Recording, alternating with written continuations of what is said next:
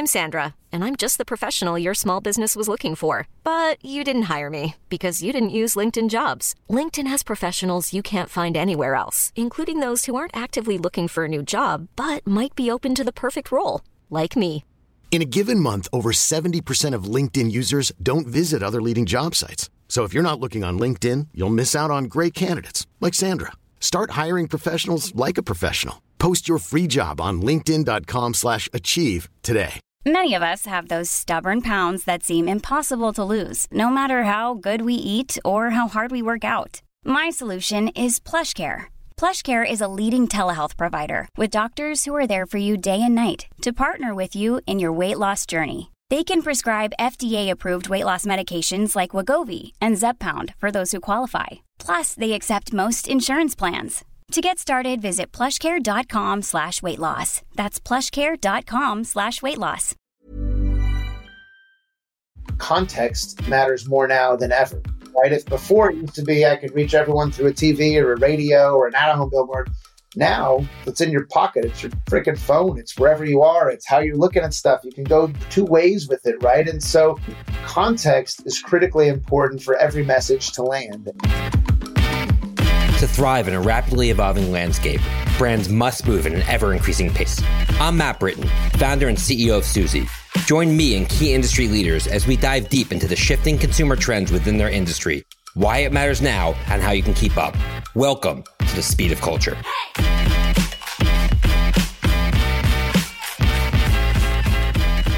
Up today, we're going to be speaking with Todd Kaplan, Chief Marketing Officer of Pepsi. Todd was recently named one of Business Insider's top 25 most innovative CMOs in the world. Todd, great to see you. How are you doing today? Doing all right. How uh, good to see you too. I was just commiserating uh, about the Super Bowl, and uh, by the time this is this podcast is out, the Super Bowl will probably be old news. But it's good to see I'm, I'm on with a fellow sports fan. Uh, would love to hear from you, Todd, about your career journey. You know, you now sit as a CMO of Pepsi. It's one of the most prominent seats in marketing. I know you've spent quite a, a long period of your career at Pepsi. Can you tell us a little bit about that journey? PepsiCo is just a great great place to work, great company overall. And one of the great things is they really invest in their talent and rotating people across new critical experiences, as we call it, uh, to try and grow and stretch and learn new things over the years. And so I've been here for about 16 years, which sounds crazy saying that out loud, but that's not, and that was not by design to be clear, but it, uh, it's one of those things you kind of blink and you're like, wow, you know, because you keep trying new things. I've changed my role every, you know, two to three years with new things, doing everything from running our, you know, things in our Mountain Dew business, starting our energy business, um, you know, food service marketing, sports marketing. I mean, you name it, Mountain Dew across the board. I led our water portfolio uh, for a number of years, creating a couple brands, bubbly sparkling water, life water. And then uh, for the last almost five years now, I've been running the, the Pepsi brand and it's been, uh, it's been a blast and it's a, it's a really great place to work. So I'm very fortunate. Yeah, and, and we live in the world, Todd, where so many people in the marketing world, it's almost like in the sports world, jumping around from team to team, from company to company every two to three years. And it's definitely more rare to see somebody have the tenure that you've had. What do you attribute that to? And what do you think the benefits are today, sitting in the CMO seat, of having that sort of historical context? I think it's more of a, a nod to the great way that PepsiCo does talent development, is they, you know, especially for someone like me who, uh, needs to be intellectually stimulated and challenged and you know it's i feel like there's been so, we've such a big broad company right? I mean we represent so many brands in so many different areas and and functions even within the marketing function from innovation to commercial marketing to brand communications creative everything in between you know i really haven't haven't felt bored at all. I've been very excited and stimulated and so i think it's been been great. And so I feel like I've I've changed jobs every handful of years just with something new and a new experience where they get you out of your comfort zone, which has been great. And uh, like I said, I, I've been here, and what's been great is I've built a lot of great relationships over that time with people in the company, and and know uh, you know the the way kind of we work internally and all that, which has been great as well. So it's been it's been a great place. Awesome. And I saw the one, the one common thread of your career at Pepsi is you've always been in marketing. Yes. Growing up, did you always think you wanted to be a marketer and, and what kind of think led you into that position? It's it's a great question, and it's uh you know growing up you know I mean like every kid you want to be a baseball player, basketball player, you know thinking something crazy you know like whatever. And then you uh you get a sense of reality, and so but no, I think as um I've always been interested in this idea of uh I remember back in, uh, I'm going to date myself now, but back in the, the 80s, there was this movie, Secret of My Success, with Michael J. Fox. I don't know if you remember that one. Running around, just all I remember is he's just running around in a suit, carrying a briefcase, you know, going from the mailroom to the boardroom. Very classic, kind of cheesy 80s movie or whatever. And I was like, oh, there's something interesting about business. And, you know, my, my parents weren't coming from business. My dad's a, a pediatrician. My mom's a teacher. So different profession. But I said, I want to get into business. But as I started getting into it, I, I realized that as somebody with a more of a creative disposition and really enjoyed the of creativity, I discovered the field of marketing and uh, just thought it was really interesting. And specifically, sports marketing is where my background really started uh, when I was in college, you know, started really getting more exposure to that. I interned at the U.S. Olympic Committee and Fox Sports Net Chicago uh, when I was doing my undergrad at Northwestern, and and uh, and really got my feet wet and uh, learned there's a lot of really fun areas to it, and can kind of grew from there. Absolutely, and you've been there now at PepsiCo for 16, 17 years. Obviously, the world of marketing has been through such tremendous change since then, uh, which you've had a front row seat to witness. What are some of the things that stick out to you in terms of how the role of a marketer, especially a CPG company, has changed? It's so funny when you put it kind of bookend to bookend like that. And it's, uh, if I remember, like when I first started, and again, I just sound so old saying all this stuff. We came out at the same time, my friend, so it's all good. all right, good. All right, good. Just want to make sure. But, uh, you know, when I first started, I remember, uh, you know, I was a young kid kind of starting this new integrated marketing role that I was between our media and our, our, our media team and our digital team, kind of helping everything from like brand, you know, product placement, brand integrations. That was like a new thought of how you would integrate into media and all that. And at the time, as this like young kid, I remember I was kind of the, uh, the Web 2 whisperer internally, where it was like, you know, YouTube and Facebook and all the kind of stuff, like all that stuff was out there, but it was just, it was really tipping that much more. And I remember I did a whole education session for a whole leadership team uh, at that point, really helping them understand how to use these platforms. Everyone set up a MySpace account, if you can believe that, you know, and we did all sorts of fun things like that. And that, and now fast forwarding to what's changed now, the Web three uh, revolution is is just getting underway, and I find myself in a similar boat, uh, albeit with a little less hair and grayer hair and all that kind of stuff, but just trying to really um, educate people on on what it is and, and where that's all going. And when you look at kind of the world that marketing, you know, when I was first starting, there was such a focus on the TV spot and the national campaign and the big the big bet and all that. And there still is a lot of big prominence for that in the, in the industry that we play in, given top of mind awareness and a lot of the big push to retailers and stuff we do for our marketing. But um, really, you know, our mix has shifted so much more to digital and so much more to kind of how not just what we tell to consumers, but how we interact with them and engage with them on a deeper level um, and build kind of that brand love on a two way street is something that I think more and more uh, we've done is we've gotten into more content creation, we've gotten into more you know two way platform building and, and other things like that that have uh, have really uh, manifested over time. Yeah, I mean, I'm glad you brought up content creation because back in the day, and as I mentioned, we both kind of came out into the marketing world around the same time. It was about advertising, meaning like, what's my unique selling proposition? I, can, I have this sort of interruptive medium called television that I could just cram my message over and over again. But in the world of content, you're starting with the consumer and what their needs are. And then you kind of have to work your way backwards. So I know a big part of what uh, Pepsi does is really focus on content marketing and understanding the consumer. How are you able as, C- as CMO to keep your finger on the pulse of your consumer as it changes so quickly? Yeah, I mean, it's well, there's so many tools now today from social listening to more traditional insights tools and all that. And it really, everything we do at Pepsi starts with a, a cultural insight, a consumer insight, and then where those connect with your uh, your product and, and brand truths as well. And that's where all the great ideas come from. But back to just what you're saying about content is, um, you know, historically, there's this point of view that marketing is this very linear kind of hunting and gathering exercise from the brain. Brand X, I'm targeting consumer Y. I'm going to like, I use this analogy of throwing my little darts. Once I find them, I'm going to hit them with my message. I'm going to hit you here with my message and here with my, and that just seems super old school and interruptive and just not how it's done, you know. And rather than chasing consumers with your message, rather, why don't you come up with a message that is relevant to your brand, that is relevant to certain areas of culture that, and shine it out and have the consumers come to you and that is a very different frame around how we've done things like some of the content creation, whether we've created TV shows and series. We've done full length documentaries. We've done primetime, you know, game shows, reality shows, things we've built like just real hardcore content from Pepsi, all the way to just digital videos that again have uh, pass high pass along value and are just engaging content more than an ad. You know, whether it was the uh, the trailer we built for the halftime show uh, a couple years ago called The Call that had all of Dr. Dre bringing all the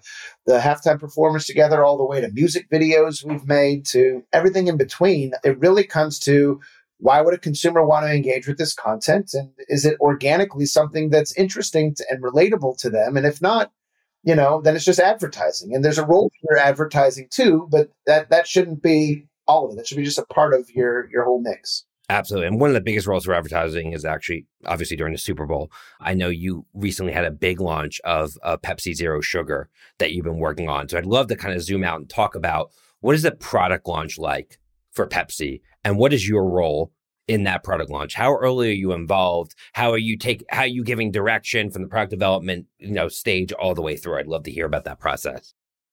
Sure. So yeah, we we do everything. We call it um, AOP. It's our annual operating plan, uh, where we come up with each year. You know, what is our big bets for the year for each brand and our whole portfolio, and what are we trying to do? What's our strategic growth? You know, coming from over the three to five years and all that stuff. And so, zero sugar obviously is one of the biggest uh, subcategories that are growing in our space today, and there where we really need to double down. And um, you know, I'd say couple of years ago, I mean, we've been focused on this for for years, just trying to Pepsi Max. We've launched it for, I mean, it's been out there for years, trying to figure it out and get it right. And one of the things we noticed is we had to get our proposition right in terms of the formula of the product itself. And so very early on, I I sat with our team and our R and D team as well. And we looked at our product and we said, you know what? This product formula was actually made back from when it was Pepsi Max, back years ago when they launched it. They launched it with a different caffeine level and a different sweetener blend and different. And I said, why don't we take another crack? You, you know, it's always a little risky when you want to reformulate a product. You want to make sure you're doing it for the right reasons and have the consumer at the forefront, and it's an advantage. Our R&D team did an amazing job and developed a advantaged product that we know actually beats the competition on just about every metric, which is amazing. And so we said, let's let's roll this out in a big way. And so we started rolling it out of January this year, and it's out in the marketplace now. And uh, we launched it on the Super Bowl with this really uh, compelling proposition, just trying to get people to try it. You know, I don't know if you saw our, our campaign or not. We partnered with um, Steve Martin and Ben Stiller and had a very just different take of the fact that there's this back to this cultural insight around the Super Bowl of everybody is being sold to on steroids on the Super Bowl of like who has the biggest celebrity, who's saying what, and there's this general insight around there's a distrust of advertising. They're like, well, you just paid that person to say some stuff to me. Like, why should I believe?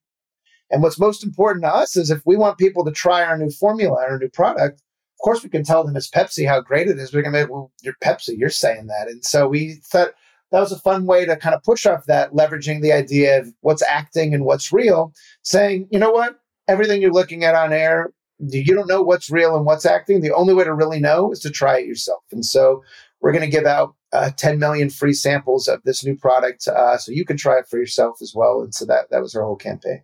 Yeah, I saw that was. I love the fact that you're focusing on sampling. That's where I got my start, and I do believe getting the product in people's hands is ultimately the best way to get them to buy into it. So, but there's a lot in between, Todd. When you launch Pepsi Zero Sugar during the Super Bowl, and when your R and D team first comes up with the you know the the mix and the ingredients, then I imagine you play a role in in terms of like naming the product, the packaging, you know, the messaging. Like, so you involved at every step along that product development life cycle. Yes, there's a there's a whole lot, and this was one that was more of a, a relaunch or a, you know of an existing product.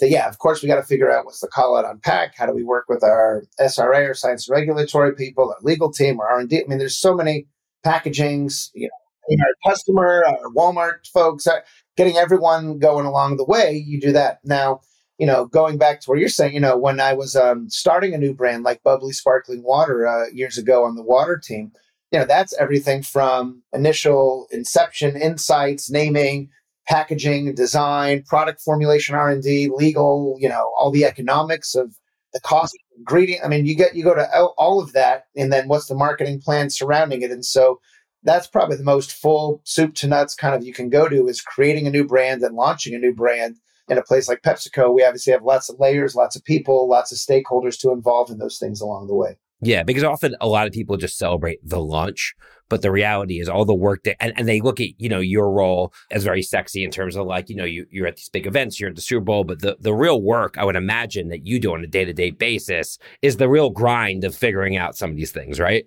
A hundred percent. A lot of people, a lot of misnomers of marketing is all we do is the big shiny brand communication media. And it's like, we do that, but we also like, you know, we have to create the innovation. We create the calendar. We build the strategy. We partner with our consumer insights team.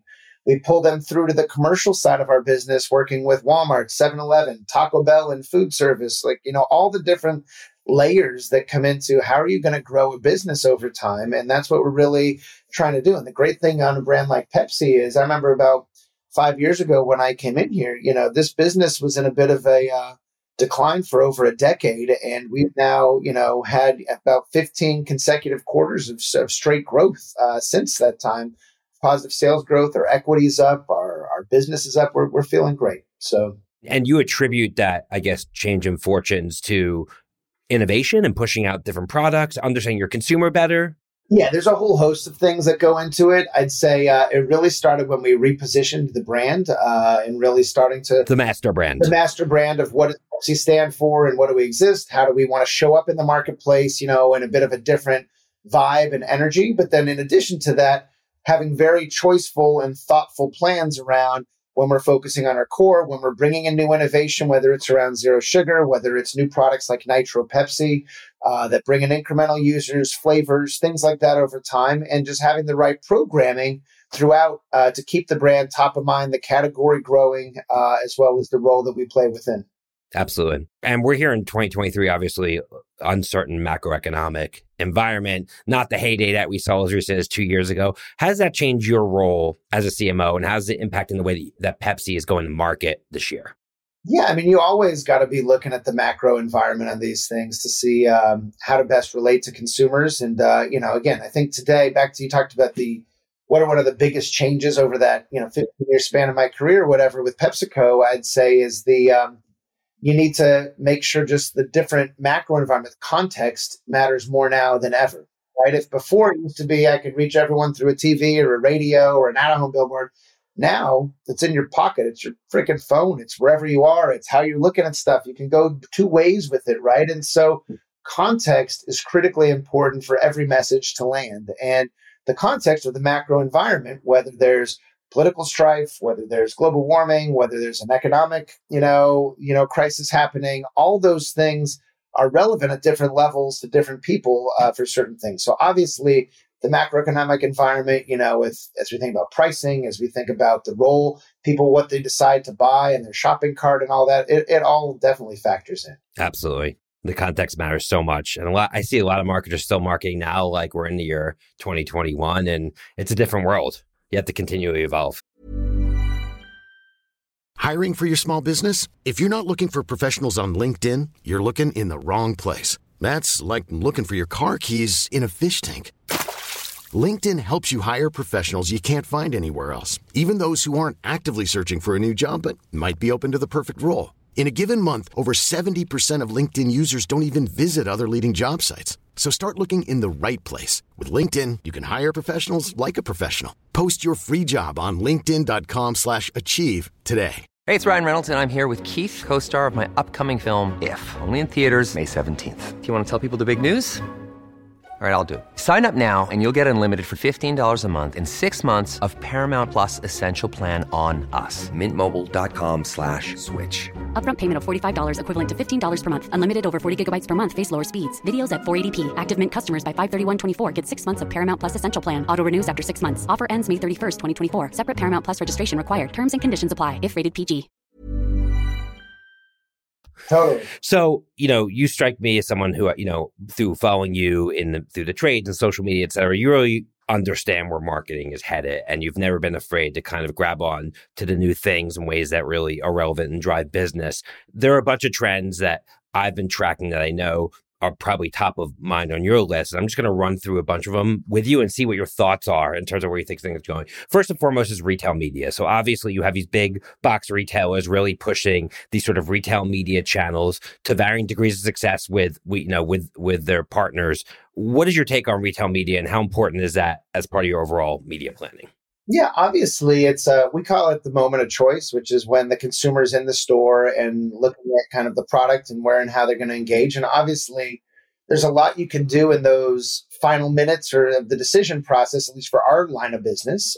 You know, just to for context for a lot of the listeners out there, we don't have the same degree of uh, I'd say lower funnel, you know, possibilities as a lot of direct to consumer brands do, where you can drive conversion through click here and that, you know, if they click on this ad, that's going to be 12 times more likely to buy X and Y on the website. Here, our hope is we get you into the store. And then when you get into the store, that we have the right bucket in your brain to get it. We have the right point of sale, the right display activity, pricing, all those things.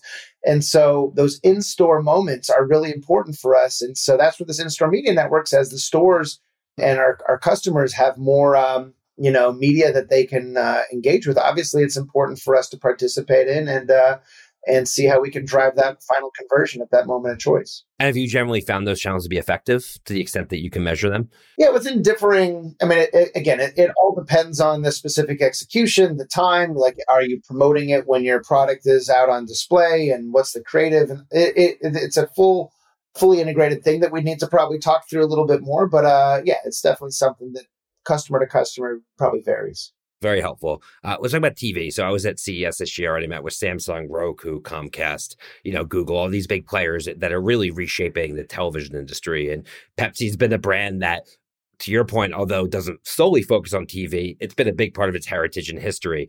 As TV becomes more addressable and connected, and with the growth of streaming, does that impact the way that you're looking at TV as a channel and, and some creative executions you might be focused on given this rise of CTV? Yeah, like TV. I mean, TV is mass, right? Every every home has a, the TV is the centerpiece of your living room. So it's still like culturally, our lives revolve around it. You set up your couch so it faces it. Yeah, the form factor of TV is not going anywhere, right? Form factor. It's it's the screen to get the stuff. Now, what you do once you turn it on is a little different. So rather than maybe scroll through your guide or whatever, you go on demand, you watch Netflix. And what I would say is right now, I still don't think the consumer experience is that great when you look at the connected TV because right now, I mean, we all go, I went through it this weekend. We want to watch a movie as a family. Who has it? You have no idea where it is, right? On, I Google. I gotta I gotta check the thing. It's like there's got to be a better way until that universal remote kind of comes to bring it all together, you know, or that whatever that right solution is. And again, and this is going to all happen, and consolidation will happen over time as it is. But what's great about it is there's um, obviously so many different content that is out there today that we can uh, we can watch and engage with. So there's something out there literally for everyone. But there's also the, con of that is there's something out there for everyone. Is there's so much out there. It's like very easy to get lost and just throw some stuff against the wind and all that. And so I think you know I go back to the idea of um, there's two ways you can approach it. Uh, there's the advertising kind of way, which is yes, in some platforms like Hulu and you know Netflix is testing ads, and yeah, you can throw an ad in a pre-roll and it's accepted and here and there. I'm not loving while there's good reach. I don't love the idea of interrupting someone from what they want to see with something. It's a little bit going backwards, and it's kind of not the right engagement that you would think. But and then on the flip side, the content itself, you know, like I said, we've created documentaries on Showtime. We've done things where if you can become the content and people are interested in watching it and things like that will be helpful as well. But I think it's an area we're going to keep a keep an eye on. You see the whole connected TV thing with you saw the Tubi spot over uh, the Super Bowl, which I thought was such a great execution that they did and really clever. So I think there's going to be a lot to come there, and we'll see how the tools and uh, as marketers how that all condenses, but I think it's going to be less TV specific and more content specific because it's less about the fact that you're watching it through the box in your living room and more about what you're watching. Yeah, and speaking of content and sort of like the longer tail, I know that Pepsi also done a lot of work in the influencer and creator space. How do you see that evolving in importance uh, in 2023 for your brands? Well, that's the other thing too. Is I think as you look at this, and so as you look at the connected TV, you know, here's an interesting thing: is um, I have, uh, have two young kids, two two boys, and and all they watch is these gamers on YouTube constantly. it's like you know, and it's um, you know, no matter what's what game is on, no matter what movie we can watch, like I said, you have access to more content at your fingertips on demand than you ever have before. Yet a lot of this is coming these kind of bite-sized pieces of YouTube and these creators. And I think um, the creator economy is real. Where I think um, you know, the more you can connect in the most authentic ways with some of these people, the more you can figure out what's right for your brand and how to do so. I think it's um, where a lot of the stuff is going now. Have big brands caught up with how to do that? Have the creators understood how to do it authentically? Absolutely not, because it's um, you still see these very forced integrations where it's hard if I'm a creator and someone's offering me millions of dollars to insert their brand. It's hard to say no from an authenticity standpoint because it's real money and they got to pay their rent and do stuff. And then on the other side, as a brand, you don't want to completely, you know, give the guardrails and say, hey, do what you will, say what you will, be authentic. A lot of brands get very heavy handed and say, must say it this way, and then it doesn't feel right. And so the balance in that is finding the right partners, the right creators, having the right authenticity, giving them the full degrees of control since they know their audience in the right ways to do it in their way and then partnering, you know, being more choiceful with who and how you partner. Yeah, and being able to execute at scale, right? Because you, you know you guys are a global brand and you need to be able to execute everywhere. So how do you do that in a very scalable way that you know is driving business results? It's real tricky. So I think there again, that's another area that I'd say to watch that's going to evolve over time as uh, tools and, and how to engage comes a little bit easier. And the last piece that is obviously something that every marketer is talking about right now is the role of, of these AI tools. You know, and here in 2023, it's just incredible how much momentum they've gotten, at least in the trades, at least from buzzwords. Do you see applicability with those tools to your business in the near term, or do you think it's something a little bit further out? Yes and no. I think there's a good role for AI as you look at a lot of that lower funnel stuff, optimizing digital unit. And we already do a lot of that stuff where it's like, hey, you throw up a couple units, which one does better? Like that stuff all day, every day, easy.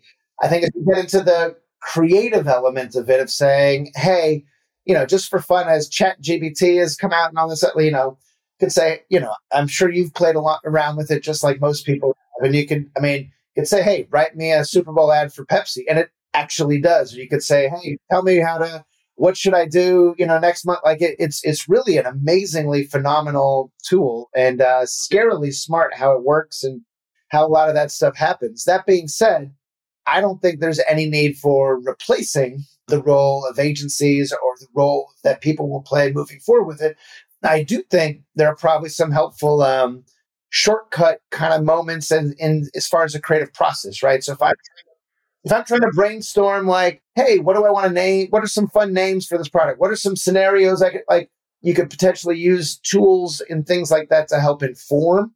But I'd say where it is right now, it's definitely a space to watch. But um, I think it's getting a lot of press and a lot of discussion right now because it's so you know game changing in how smart the technology is. But I don't I don't think right now today uh, it's going to replace anything in the process uh, that yeah, I, I agree. I mean, it is reminiscent a lot of like you know the blockchain entering 2021, where every brand was talking about it, and then you know it kind of it, there was a boom and then the, the price of crypto dropped and then everyone sort of went away except for the people who are doing the real work. And i think one day two or three years from now brands are going to have these applications which make sense for the consumer and everyone's like why didn't i do that all along? And i think that's generally what happens is the media stops paying attention as soon as the real work begins. It's the same thing. Like right now it's a bit of a of a novelty. It's like when a, when alexa and all that starts start it's like it's like a bit of a novelty like look, and here's my voice. And like people put them in their house and their kids just ask it to play stupid songs all day. Or like it's, you know, the amount of people who connect it to every single element. There are people, of course, who are the early adopters who make it turn on their lights in their car.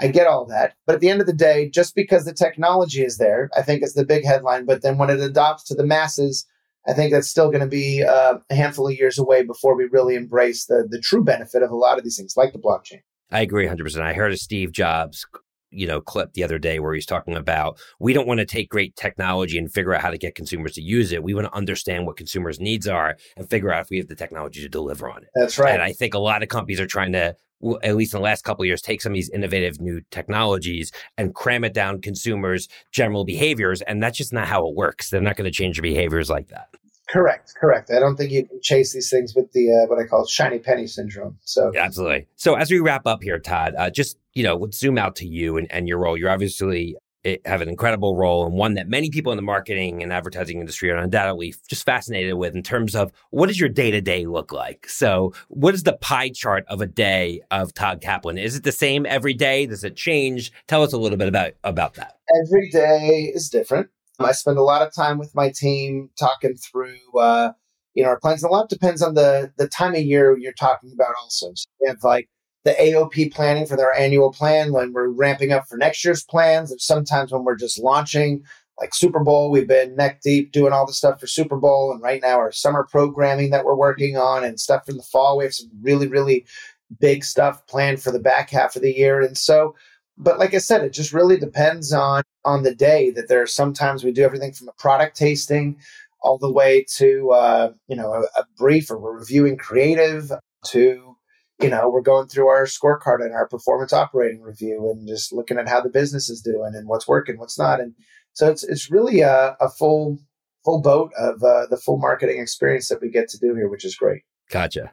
Awesome. And, and, and if you were to give one piece of advice to somebody to end up in your seat one day in the CMO seat, what what would that be? What what path did you take? Do you think was most helpful in allowing you to end up where you are? I don't think there's a um, I don't think there's a specific path or anything. And I, I, said I don't think I've been on even any path. I think it's more of a matter of just um, and I've said this to people giving career advice as well. It's that uh, you make the role, the role doesn't make you. Uh, is kind of this concept, and it's one of those things that a lot of people look at a job description on paper when they're starting a new thing. And by concept, whenever you start a new role, there's usually a boss and there's maybe a predecessor who did the role before you a certain way. And so when you get in there, there's already a level of bias as to like, the boss sees the role as X and Y, and you need to look at it this way. And here's your core objectives, which you have to, of course, listen to. They're your boss, and you need to deliver those objectives.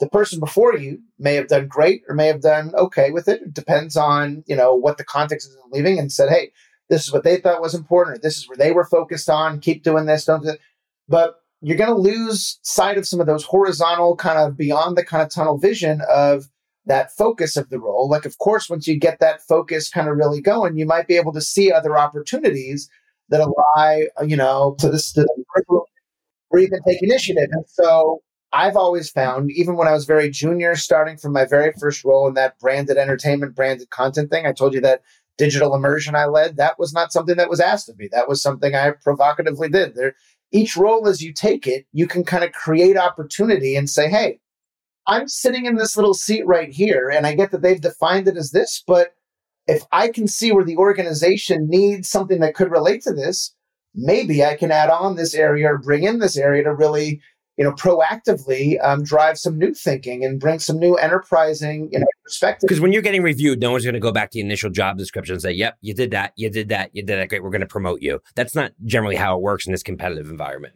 Right. Well, and it, and it, it does mean you do need to still deliver your core accountability. We're not saying just ignore what your boss needs or anything. That's not the context either, right? You have to do what you need to do. But once you can kind of get that going and figure out kind of how to do your day job, how do you kind of figure out are there other areas that as I look at the broader organization and the role that I sit, that this role can help better serve the organization and maybe I can help my boss see things that they're not seeing or help my peers in another group there. So that, that's part of it is just whatever role you're in. You know, I've been in roles that people say, oh, I wouldn't want that role. Oh, why do you want to go work over there? And then you see the opportunity and you build it into something cooler than when you started. So that's uh that's the opportunity to say every role I've been in, I've I've taken that perspective, and uh, so far seems to be going okay. Awesome. And finally, Ty, with that, is there one quote or mantra that you like to live by that sort of drives it? You mentioned a couple throughout this, but does something come to mind? Oh my goodness, there's so many. I wouldn't say there's one one thing I've said quite a bit with my team internally is I say take no as a request for more information because a lot of times we hear a lot of no's from our internal stakeholders and trying to put things around and trying to kind of be agile and, and flex with it. The other one I'd say is probably this idea of um, here's another just more career advice I would say, and this is it gets back to this concept of going big or going home kind of thing of um, you know I say um, write your resume in reverse and by that I mean is when you start a new role, say, hey, here's the three or four things I want to make sure we did in this role. I grew the brand from X to Y. I launched this thing. I did this, whatever. and then put that up, you know, on your your wall, on your screen, on whatever, and just make sure you spend like 70 something percent of your time on those things and uh, you know, focus on the big things rather than all the little things and that's where um, the real impact can be felt. You know when you go back and you talk to someone like me or other people you talked about their career stories they'll tell you every freaking meeting they had and every you know thing they've done they tell you the big things. Hey i did this i launched this i did that, I did so try when you're starting a new role to think about what are those things three plus years from now you want to say you did in this role and damn focus your time on they talk about like things that are important or urgent and i think a lot of times people jump towards what's urgent which is sort of the, the fire of the day right but the things that are important would be the thing on that story Totally. And it's the time management thing. And listen, I get sucked into the urgent thing just like anybody else does and internal stuff. And but you get you gotta just try to gut check yourself and every so often to say, hey, are these the things I really want to do here? Is this what I'm, am I doing? Am I a victim of someone else's calendar? Am I doing what I want to really achieve out of this job? So I think those are some thoughts to. Awesome. Well, thanks so much. We're going to leave it with that, Todd. On behalf of Suzy and Adweek team, thanks again to Todd Kaplan, CMO of Pepsi, for joining us. It was an amazing interview. I can't wait for our audience to hear it. Be sure to subscribe, rate, and review the Speed of Culture podcast on your favorite podcast platform. Until next time, we'll see you soon, everyone. Take care. Bye bye.